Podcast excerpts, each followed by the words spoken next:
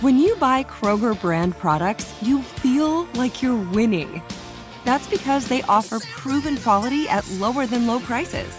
In fact, we guarantee that you and your family will love how Kroger brand products taste, or you get your money back.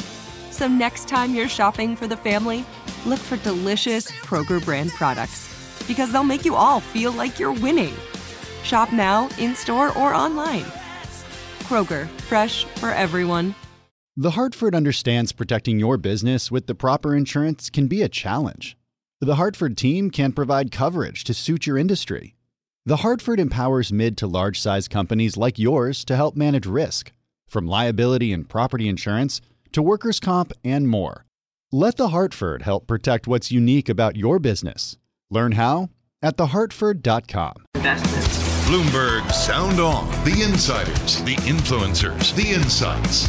Biden has promised again and again that he will unite the country. Who do you think Biden has to watch in terms of moderate defectors? Infrastructure has always been bipartisan. Bloomberg Sound On on Bloomberg Radio. I am Jeannie Sheehan Zaino, and just minutes ago, the president gave an update on the pandemic. He answered questions about the pipeline shutdown. We're going to talk about that, plus the inflation numbers, the ouster of Liz Cheney, and the president's infrastructure meeting. I'm Jeannie Sheehan Zaino, along with Bloomberg Politics contributor Rick Davis and Doug Heye, former deputy chief of staff for the former House Majority Leader Eric Cantor, and former communications director for the RNC. Very important to have both Rick and Doug here because as Republicans, they're going to, I hope, give us some insight into what's going on in the party. But before we get to that, we want to just address President Biden's statements about the pandemic response a few minutes ago. He said, amongst other things, that by next week, approximately 60% of Americans will have had at least one dose of the vaccine, which he described as safe, effective, easy, fast, and. He also reiterated the big news of the day the decision by the CDC to recommend the use of Pfizer's COVID 19 vaccine for adolescents aged 12 to 15. This, of course, coming after the FDA announced on Monday that it was authorizing use of the vaccine for ages 12 and up. During his remarks, the president also provided a little bit of an update, as Doug just mentioned, about the status of the Colonial Pipeline, saying we may have some good news on that within 24 hours. And this is, of course, welcome because we're on day six of the shutdown, and the impact has already been enormous on the ground as gas, gas prices have continued to rise. There's been long lines, shortages. In Georgia, for instance, some reports said one in five gas stations are out of fuel. And it's important because we saw earlier today Pete Buttigieg speaking at the White House during the press conference, where the issue came up about the Consumer Product Safety Commission warning people not to put gas or hoard gas and put it in plastic bags. And Transportation Secretary Pete Buttigieg spoke about this at the White House, and we have sound on that. Uh, I will say that this is a time to be sensible and to be safe. Of course, we understand the concern uh, in the areas where people are encountering temporary supply disruptions. Um, but uh, hoarding does not make things better, and uh, under no circumstances should gasoline ever be put into anything but uh, a vehicle directly or an approved container. And that, of course, uh, remains true no matter what uh, else is going on. So, Doug, hi, and I'm sorry, I think I mispronounced it as hey. That was my fault. But, Doug, hi, it's so good to talk to you. I, I was a bit shocked that the consumer uh, product safety people had to issue this warning about plastic bags. But, um, you know, I think it speaks to the fact that we, it seems like people are really panicked here. So, the president has noted that we may expect some good news within 24 hours. Um, hopefully it will be that they are back on track. But do you think, in your view, the Biden administration has handled this this crisis really well? Well, I think thus far they've they've clearly done the best job that they can. But we are at a very tender point, and if this doesn't improve in the next 24 to 48 hours, things are going to start getting exponentially worse. And I would tell you, I'm from North Carolina, and uh, it's one of the states that's been affected by this, and we've seen a lot of bad numbers coming from Raleigh and Charlotte specifically of gas stations that are closed. With everything that's gone on in Washington D.C. in the in the past few days, when I've been talking to folks back home in the Chapel Hill area, Winston Salem, and, and, and in Charlotte, all they're talking about are gas prices and the lack of accessibility when they go someplace and they're out of gas. They've got to then use more gas to drive around um, to find the place that's open. And these aren't people who are necessarily hoarding, uh, but they're at a quarter of a tank. They want to do their normal fill up, and they're often not able to do so. That's only going to get worse and worse if we don't get a fix uh, pretty quickly and that's first and foremost on voters' minds. It, it's such a good point. and of course, you're in North Carolina. I, my understanding is North Carolina and Virginia both declared states of emergency. Georgia suspended its gasoline tax. So, to your point, there is a lot of concern out there.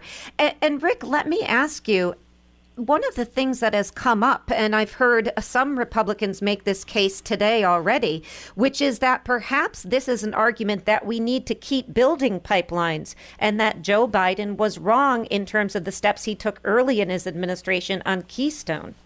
Yeah, I thought it was interesting that uh, Secretary Granholm and her presser today uh, talked about how uh, uh, pipelines are the best and most efficient way to move gas around. And I think you know most people who are involved in infrastructure uh, knew that, and uh, most people were left scratching their head, going, "Okay, if that's the case, and then why in the world would we have not?" kept uh, the Keystone Pipeline. So one of the very first things that that uh, President Biden did in his administration was to shut that down, uh, closing off jobs in the in the uh, Northwest and Northeast, and um, so, uh, look, I mean, these these things all have a life cycle. Uh, you would have thought Keystone Pipeline was dead and buried. Now it's it's back in the news, but really, I think it is a, a constituency issue. Right? I think what Doug said is exactly right. I mean, I'm, I'm, I'm anecdotally, I couldn't get gas today. I went to three stations and nothing was open. Uh, so um, uh, you're left scratching your head on that too, saying, "Well, how did we get here?" Uh, uh President Biden said we need to work closer with uh, corporate America, private companies, to ensure that they have the necessary cybersecurity uh, that uh, keeps keeps these kinds of businesses running. And I agree. I'm just wondering why aren't we already doing that?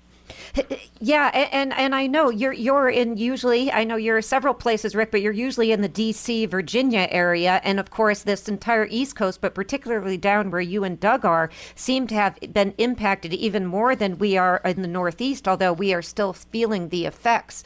So so Doug, on this point that that Rick raised, how did we get here? I think one of the things that has surprised me was that there had there is not more regulation or mandating in terms of companies companies like that which runs the Colonial Pipeline having really solid, uh, you know, cybersecurity practices in place and being vulnerable to something like this that shuts down 45% of the fuel on the East Coast.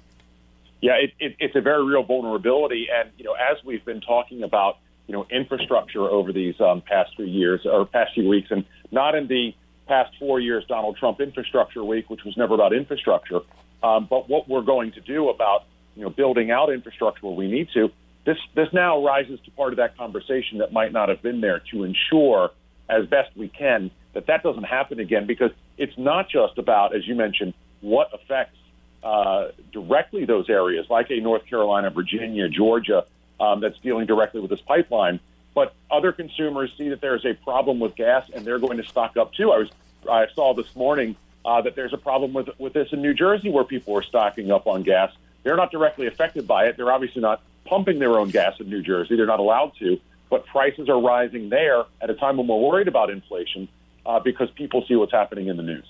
Th- that's so true. And, and since I spent a lot of time on the New Jersey Turnpike, I can t- tell you firsthand, you're not allowed to pump it there on your own. But, you know, to your point, Doug, um, we, we saw that President Biden talked about the gas and the pipeline just a few minutes ago. And I believe we have sound on that. We have been in very, very close contact with Colonial Pipeline, which is the one area you're talking about where the one of the reasons the gasoline prices are going up. And I think you're going to hear some good news in the next 24 hours. And I think we'll be getting that under control. Secondly, um, uh, I have, uh, in the meantime, made it easier for us to I've lifted some of the restrictions on the transportation of fuel as well as access to the United States military providing fuel and with vehicles to get it there where places where it's badly needed.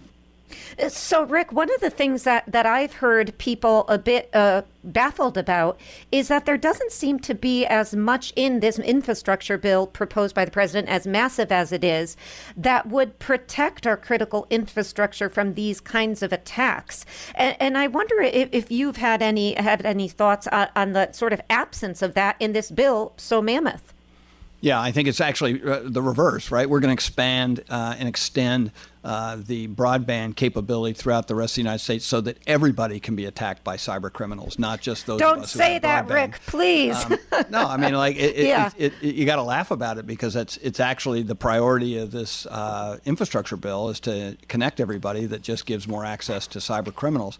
Look, I mean, uh, you know, early in, in the term, everyone kept talking about SolarWinds, probably the most extensive cyber attack in U.S. history, a frontal attack to our infrastructure and corporations with very sensitive secrets and IP. Uh, that the Russians did that uh, ultimately uh, resulted in all kinds of security issues, but also failings of businesses. What has happened in, to, in, regards to that? What was our response? What is our response to the group that's doing this? I, I understand there are technical things we should be doing to uh, you know harden our our private companies and our government systems but in the meantime, what's our policy towards cyber criminals? I mean, like, you don't hear anything out of the administration about what has happened to those people who perpetrated the SolarWinds attack and, and, and what are we doing about this current group of criminals you know, who have shut down our infrastructure in the Northeast.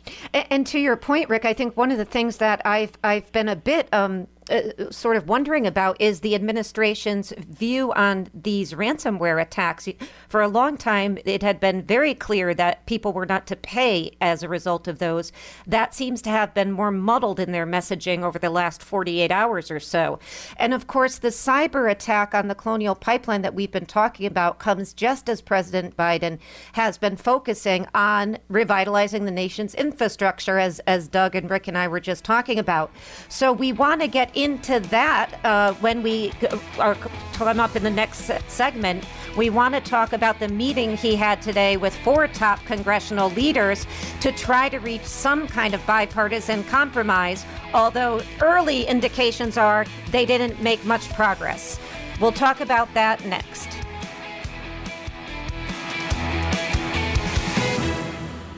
Top Thrill 2 is like no other course. Two 420-foot vertical speedways, three launches. All right, let's talk strategy. Copy that, driver. Go for maximum acceleration off the start. Roger that. You've got a short straightaway to push from 0 to 74 on the first vertical speedway. And what about the rollback? Rollback will set you up for an explosive reverse climb 420 feet in the sky so you reach 0 Gs in total weightlessness. 420 feet of straight up speed. Let's get it. Top Thrill 2, the world's tallest and fastest triple launch strata coaster. Get your tickets at cedarpoint.com. This is Bloomberg Sound On on Bloomberg Radio.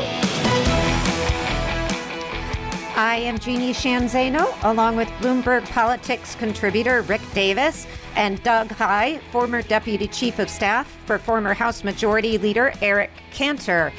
And President Biden and the so called Big Four of congressional leadership, the minority leaders of the House and Senate, along with Senate Majority Leader Chuck Schumer and Speaker of the House Nancy Pelosi, met for two hours today to work on a bipartisan approach to the White House's infrastructure plan.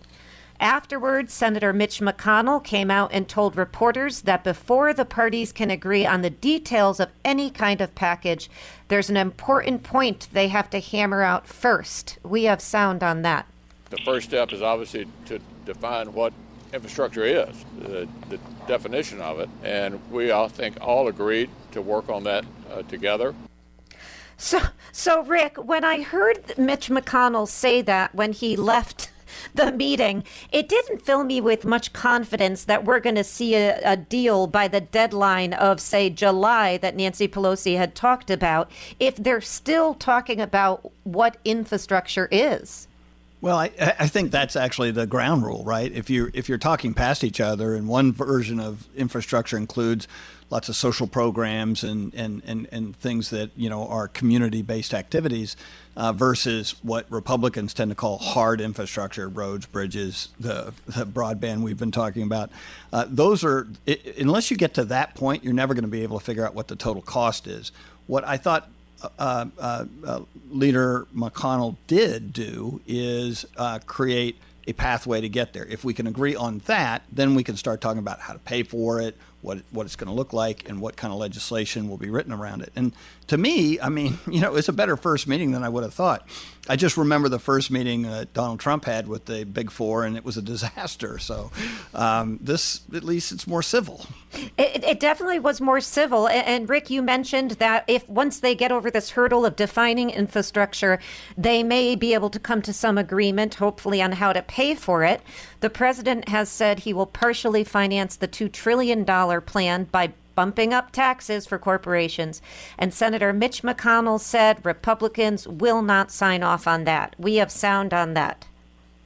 We're not interested in reopening the 2017 tax bill. We both made that clear to the president. That's our red line. So, Doug, if that is their red line, where can they find compromise and bipartisanship on this if they are willing to revisit the 2017 tax bill? Yeah, look, I, you know, obviously Republicans for a while have been, past four years, have been okay with deficit spending um, in a way that they hadn't been under um, uh, under the Obama administration. But clearly, taxes are, are something that Republicans will not support raising. So then you've, you've got to look at back to, and this is what McConnell basically was saying about the uh, meeting is, okay, what is the traditional infrastructure definition and what can we do there? And clearly, you know, over generations, in the term of infrastructure grows a little bit. You know, we didn't talk about cyber attacks 20 years ago. We didn't use broadband uh, 20 years ago, at least the way that we do now. So some of that's expanded.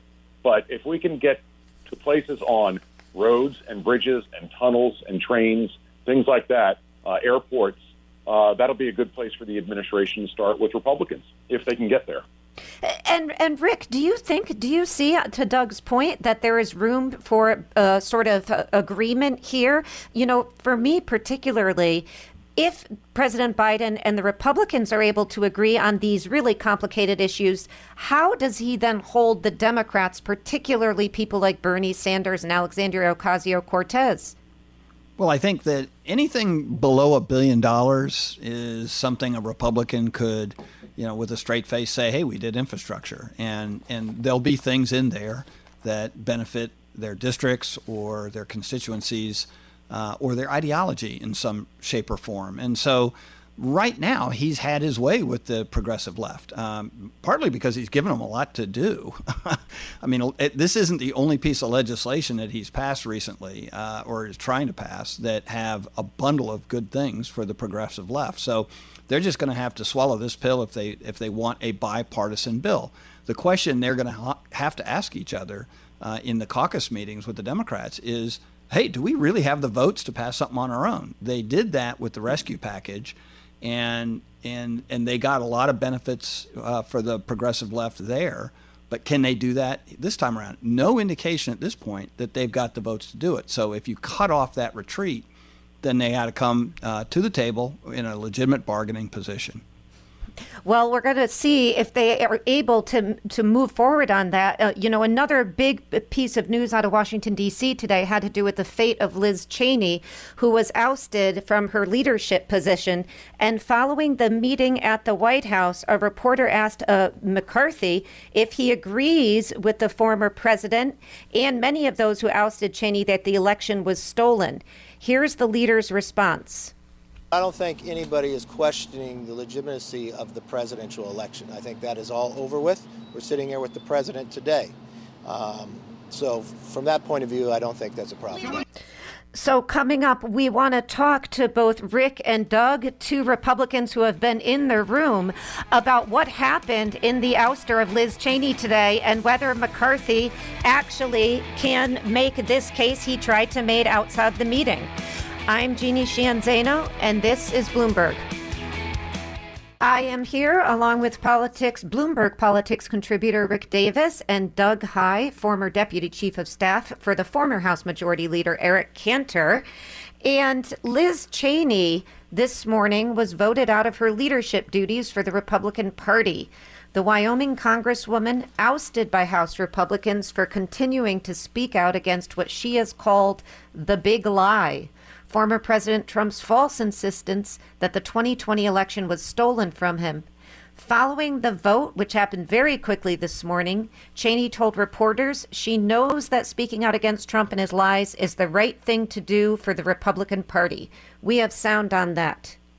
I uh, am absolutely committed, as I said last night, uh, as, as I said just now to my colleagues, uh, that we must go forward uh, based on truth. We cannot both uh, embrace the big lie and embrace the Constitution. And going forward, uh, the nation needs it.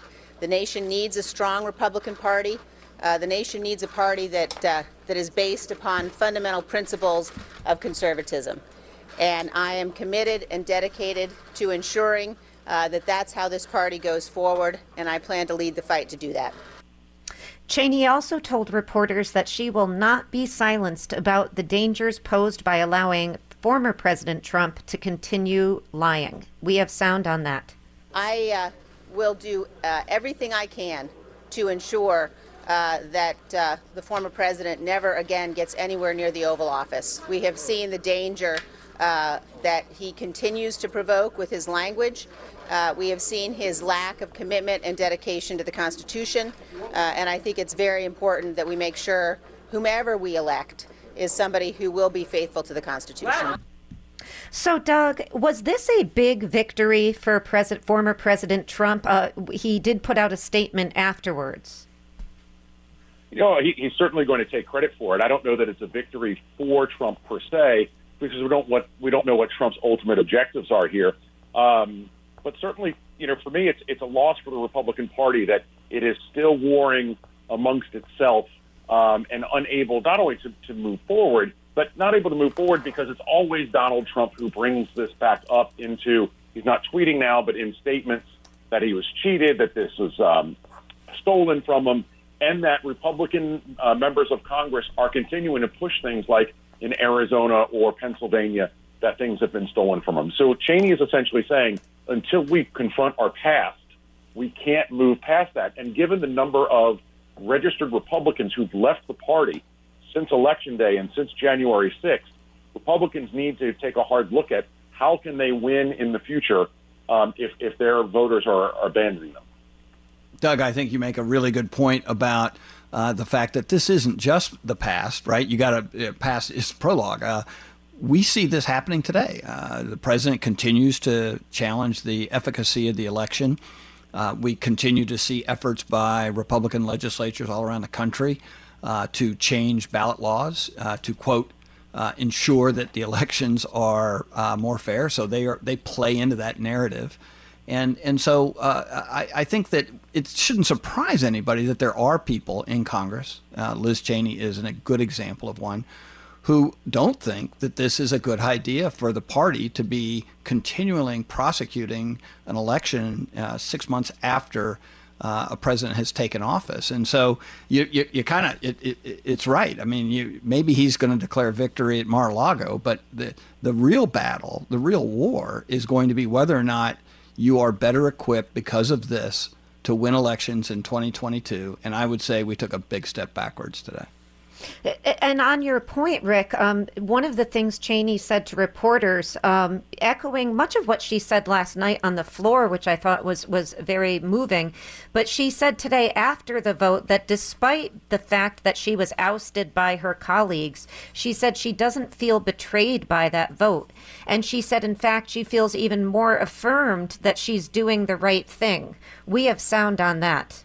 I do not. I think that uh, it is uh, an indication of where the Republican Party is, uh, and I think that the party uh, is in a place that we've got to bring it back from. And we've got to get back to a position where uh, we are a party that can fight for conservative principles, that can fight for substance. We cannot be dragged backward uh, by the very dangerous lies of a former president.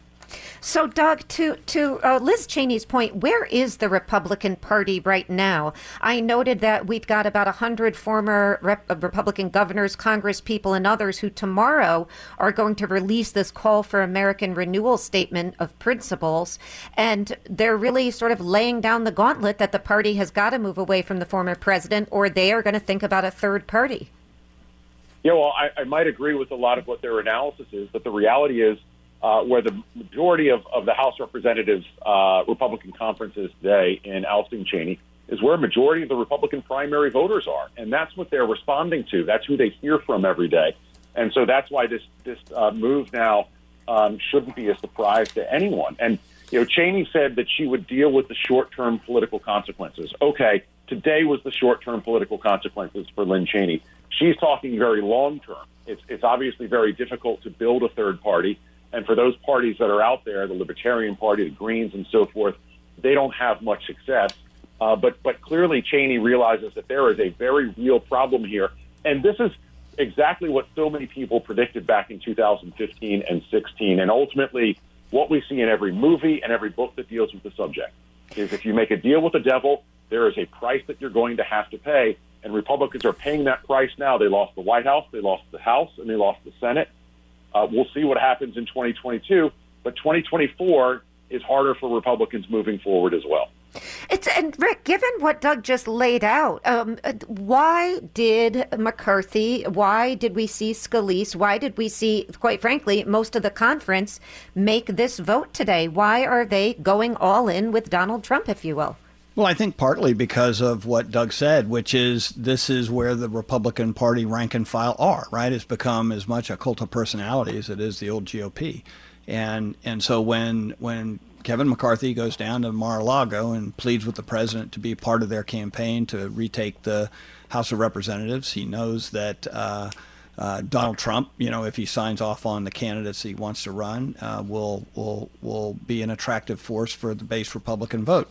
Whether you can win in some of these districts with just that vote, who knows? That's the gamble he's taking. But he's clearly made a choice. I mean, a very affirmative choice that he is not going to pursue Republican ideological uh, arguments in the election, uh, which would be representative of Liz Cheney's career. Uh, and instead, he's going to t- hitch his wagon to Donald Trump. And and frankly, um, you know, with the with the historical cycles of turnover in a first term of a, uh, a, party in power, he's got a chance at making that work. If he doesn't, I think it's it's a disaster for the Republican Party. I mean, we've already lost a presidential election, the United States Senate, and the House of Representatives under Donald Trump's leadership, and to to to miss an opportunity in 2022 uh, should cause the party to really uh, rethink where it is. And, and uh, if, if, oh, yeah, go ahead, Doug. If I can, it's not just Liz Cheney. What we also saw today um, in the hearing in the House of Representatives were congressional Republicans basically comparing January 6th to a normal day of tourists visiting their capital and, and so forth. Those kinds of messages, um, aside from being obviously just completely unfounded and ridiculous, are messages that scare a lot of those a lot of those voters that Republicans have struggled with over the past few years. Suburban women, by the way, you know, who in Wake County, North Carolina, outside Charlotte, North Carolina, outside Atlanta, are, are going to see Republicans say this and say, these guys are out to lunch. And Doug, um, how do you assess Elise Stefanik, given all that you and Rick have said about, um, you know, sort of this, uh, you know, all in on Donald Trump? How do you, you know, number one, uh, you know, how do you rate in terms of her chances of being uh, elected on Friday?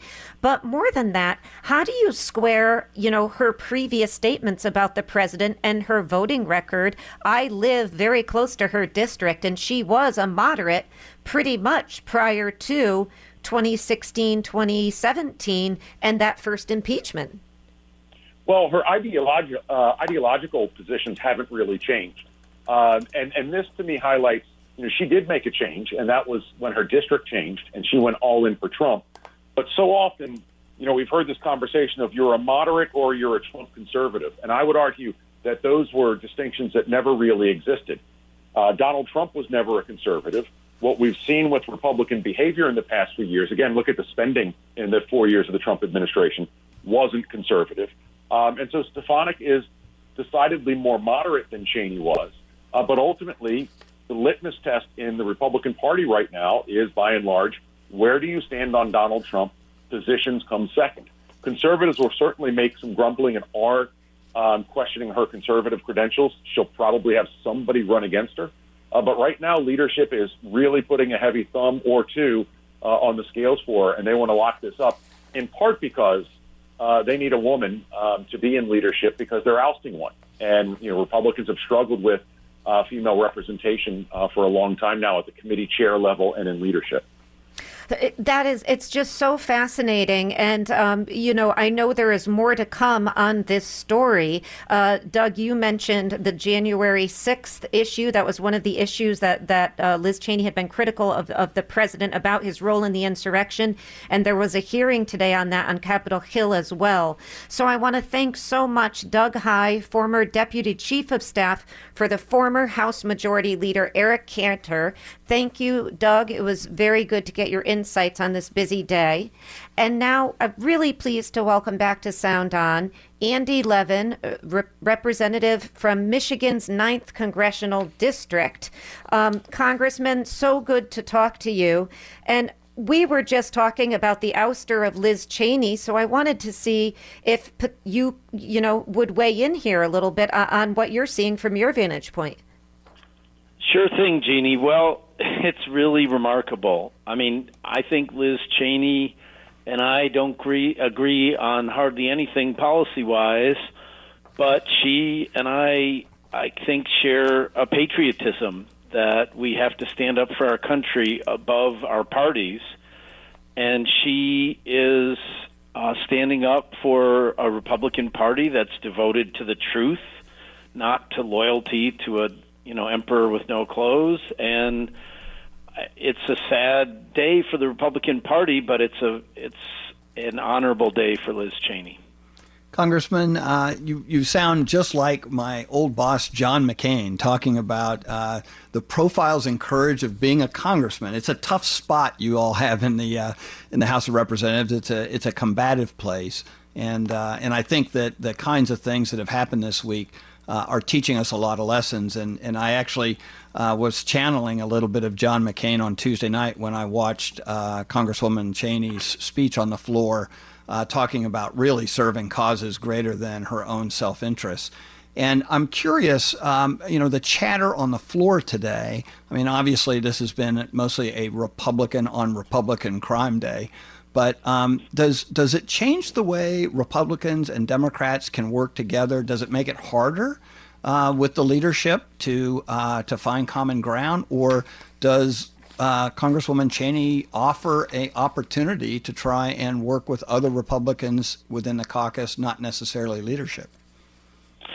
You know, for me, I'll just speak personally, Rick. For me, I, it doesn't change anything. I I approached uh, Mike McCaul, the ranking member of the Foreign Affairs Committee on which I serve about a bill idea I have, you know, and all eager to see if he wants to get on board. It'd be amazing to have the top Republican on the committee, or if he has other ideas about a lead co-sponsor among Republicans. I didn't even think to bring this up. I mean, how much worse can it get than a majority of the of you know the party of Republicans voting to nullify the votes of millions of their fellow Americans in Arizona and Pennsylvania, and they would have done it in Michigan and what Georgia and Nevada if they could get a senator to agree. I mean, they they they have left the reservation of democracy off into some other kind of place, and you know, Liz Cheney. I mean, she just has the honor of like, you know what? I'll fight for my beliefs, and I mean, she's way more conservative than Elise Stefanik. I know them both. There's just a tremendous irony in this. America needs a Republican Party. We need a Republican Party that stands up for real values that they, you know, used to be all for, which is, you know, low taxes or small government or free trade or saber rattling on Russia or China, whatever you, however you want to characterize it, you know. Uh, I mean, I love debating policy with Republicans, but when Republicans, as she says, as Liz Cheney points out, continue to propagate an outright lie about there being something wrong with the election, she just isn't going to stand for it, and I salute her for that. But I'm I'm just going to keep working with Republicans as best I can on actual policy. that's what that's going to be my approach. So, so Congressman, um, you know, one of the things that Liz Cheney had made a case of was the former president's role in the insurrection on January 6th. Um, and I know this is something you care an awful lot about. Um, we had two senior Trump administration officials before the House Oversight Committee today defending their actions during the riots. Are we any closer to seeing a real investigation into what happened on January 6th that is going to be bipartisan to your previous point and that will be able to get to the bottom of, of that, you know, really stunning event just a few months ago?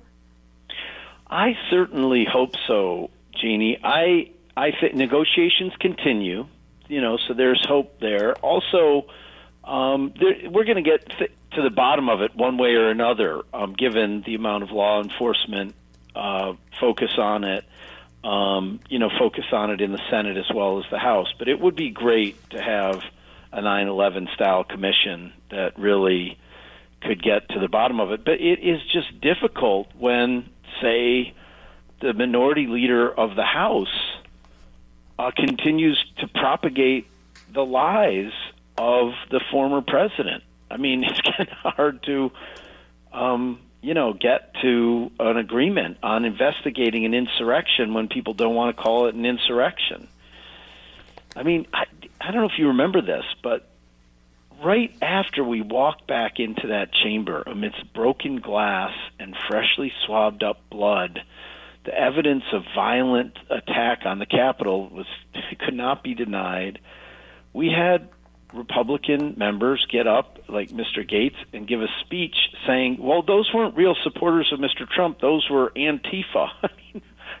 Just making things up that were com- complete falsehoods.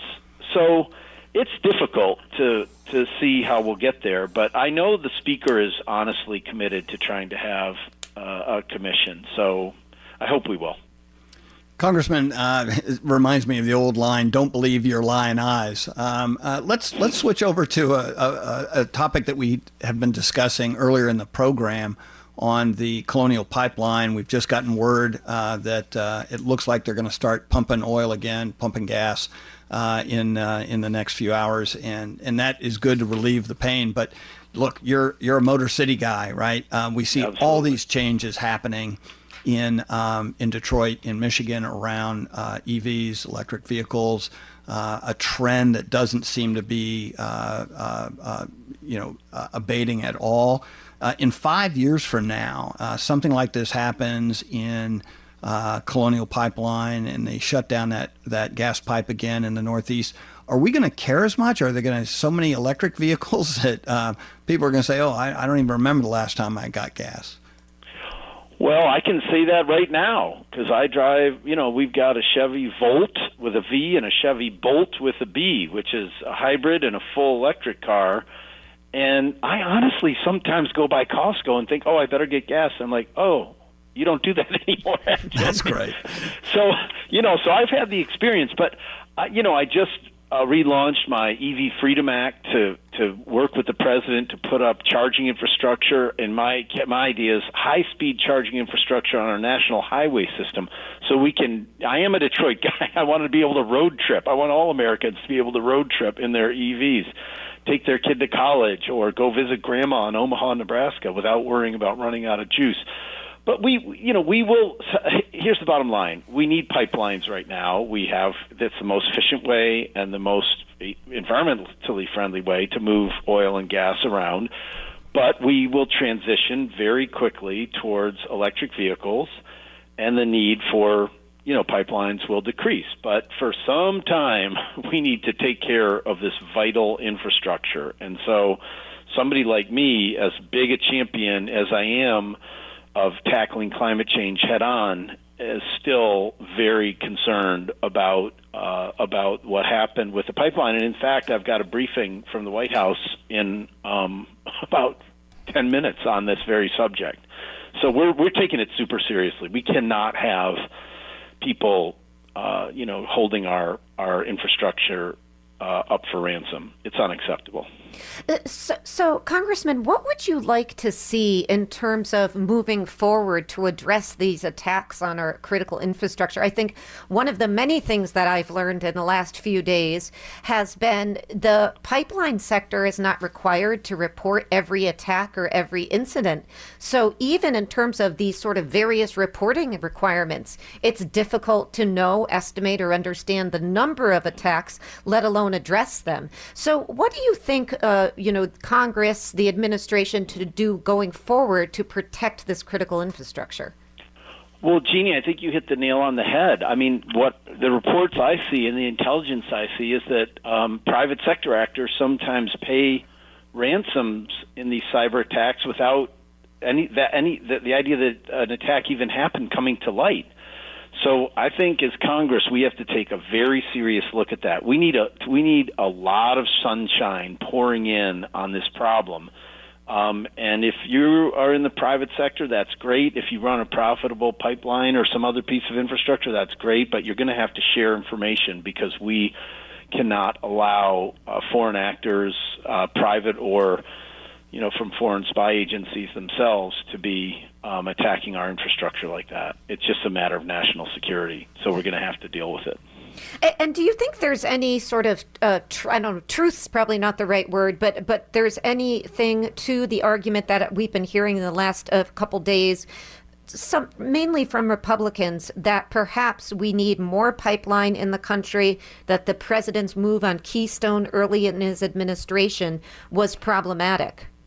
No, I, and you know, there's been a lot of confusion on this. We actually had a hearing today in the Foreign Affairs Committee with uh, Secretary Kerry, our our new you know global climate change envoy, and Republicans were making this argument. So here, let, let me see if I can put it this way: if we have you know a hundred pipelines in the country, and the president says we don't need a hundred one, the president's not saying we don't need pipelines. pipelines aren't important he's just saying, as as you know, um, as Rick was pointing out earlier, it's time to not build more because we're going to need less in the future. I mean, that's that's what the president's saying, and I think he's, you know, he, he's got a good argument there. So I don't. Nobody's saying that pipelines aren't important or that we don't need to protect them. You just have to look with a, a steely eye to the market and where it's going, and about you know maintaining as much infrastructure as you need. Congressman, uh, we've we've heard a lot about sort of what we need to be doing to protect ourselves, but um, uh, I was talking to Jeannie earlier in the program about what are we doing to go after these bad actors? I mean, SolarWinds, dark side. I mean, these are bad people. They're affecting our employment. They're affecting our economy. They're affecting our infrastructure uh, in in a in a more and more dramatic way. Uh, uh, when you go over to the White House, are you going to ask them, what are we doing to the bad guys? How do we wrap these guys up so they can't keep doing it to us? You know, Rick, the the president has been kind of I don't know if teasing's the right word, but he's been sort of sending out indication the indications that he's going to be coming out with a plan. But I I absolutely think you're right, and especially as we continue to change and innovate in our energy, we have to. Uh, you know, we got, for example, we got to move to much smarter electrical grids. Well, the smarter they are, the more they could be monkeyed with uh, through computers. So this is going to be a problem that we don't only have to take seriously right now, but it's going to be a growing issue. And so we might as well step up to the plate and start tackling it. I mean, have you heard this talk about how this dark thing they're like do charitable giving and all this. I mean, this is nonsense. Yeah, they actually have a percentage are, of their extortion that goes to charity. I mean, it's incredible. And their and their mean, line to the public was, "Hey, we were just trying to make a living here. We weren't really trying to, you know, up, interrupt your gas supply." It's nuts. It's really like a mafia boss, you know, like uh, sponsoring a hospital. I'm sorry, you know, it's you are a cyber terrorist and you need to be held accountable and I think that's a bipartisan approach. right there. Yeah, I, I, was stunned to hear that this whole Robin Hood description of this DarkSide group, and I think to your and Rick's point, uh, you know, hopefully in the days that are coming, we get more information from the White House about this. I want to thank so much Representative Andy Levin for the 9th Congressional District in Michigan for taking the time to talk to us before he goes to the White House to get his briefing. Thank you, Representative Levin, and also, of course, Rick Davis and Doug Heye. I'm Jeannie Shanzano, and this is Bloomberg.